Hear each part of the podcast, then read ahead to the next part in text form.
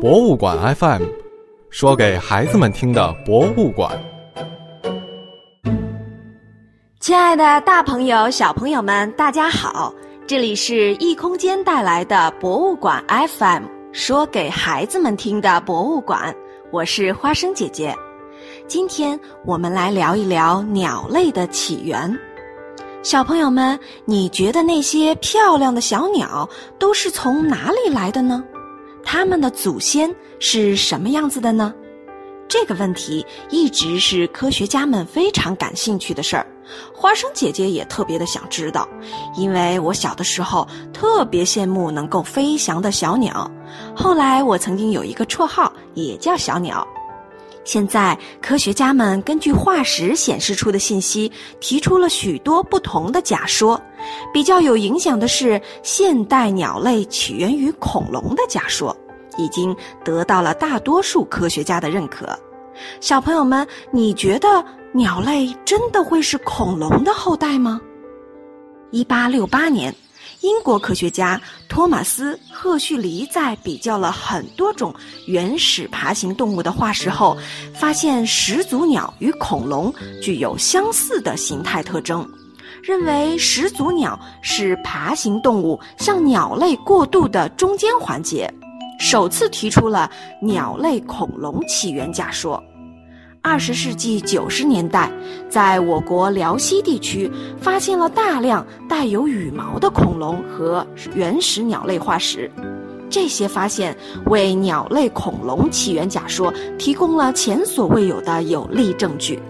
一说到小鸟，我们一定都会想到它们缤纷的羽毛颜色。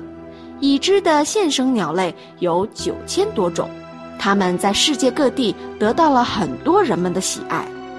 这不能不说和它们身披美丽的羽毛有关，色彩斑斓的鸟儿给我们的世界带来了更多的灵动与色彩。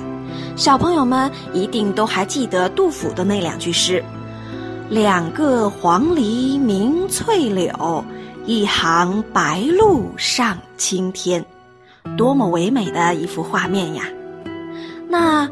远古时期的鸟儿是不是也有着五颜六色的羽毛颜色呢？羽毛是人类迄今所知道的最复杂的动物皮肤衍生物，是脊椎动物演化史上一个独特而非凡的创新。作为鸟类区别其他现生动物的主要特征，羽毛是鸟类飞翔在蓝天上的必要条件。在恐龙身上发现了羽毛，打破了鸟类对羽毛的垄断，并且为鸟类的恐龙起源假说提供了有力的证据，将羽毛的起源推到了恐龙时代。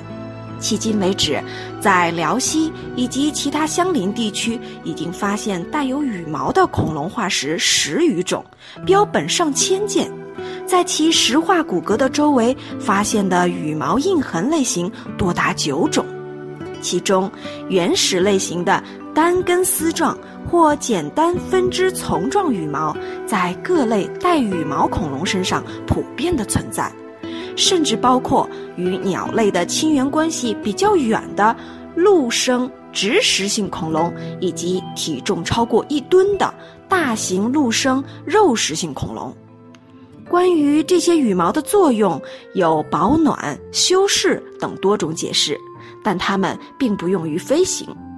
后期，在一些与鸟类亲缘关系很近的恐龙身上，开始出现了结构复杂的大型片状羽毛。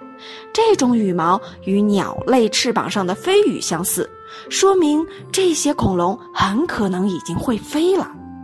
也就是说，飞行在鸟类出现以前就已经开始了，所以现在花生姐姐不仅仅羡慕小鸟了，因为鸟类的起源很可能就是恐龙啊！那些带着羽毛的恐龙，它们身上的羽毛是否也像鸟儿一样绚丽多彩呢？从二零一零年起。中外科学家对热河生物群兽脚类恐龙和古鸟类羽毛颜色进行了复原研究。他们借助电子显微镜，在羽毛印痕中发现了两种黑色素体。这两种物质均存在于现生鸟类的羽毛当中。根据现生鸟类的对比，他们推测带羽毛的恐龙和古鸟类的身上已经具有了灰色、褐色、黄色、红色为主的基础色彩。那如果这些颜色能够以不同的比例组合起来，那么1.25亿年前的恐龙和鸟类就很有可能像今天的鸟类一样，有着非常缤纷的色彩。这一系列的研究首次从另外一个角度证明了恐龙与鸟类羽毛的同源性，有力的支持了鸟类由恐龙演化的理论。目前已经有鹤氏近鸟龙等恐龙的羽毛颜色得到了初步的复原，所以以后小朋友们在给恐龙的羽毛添加颜色时，就有了真正的科学依据。好啦，这一期的节目我们就聊到这儿吧。大家可以关注异空间的微信公众号，收听我们更多的节目内容。我是花生姐姐，下一期我们再见吧。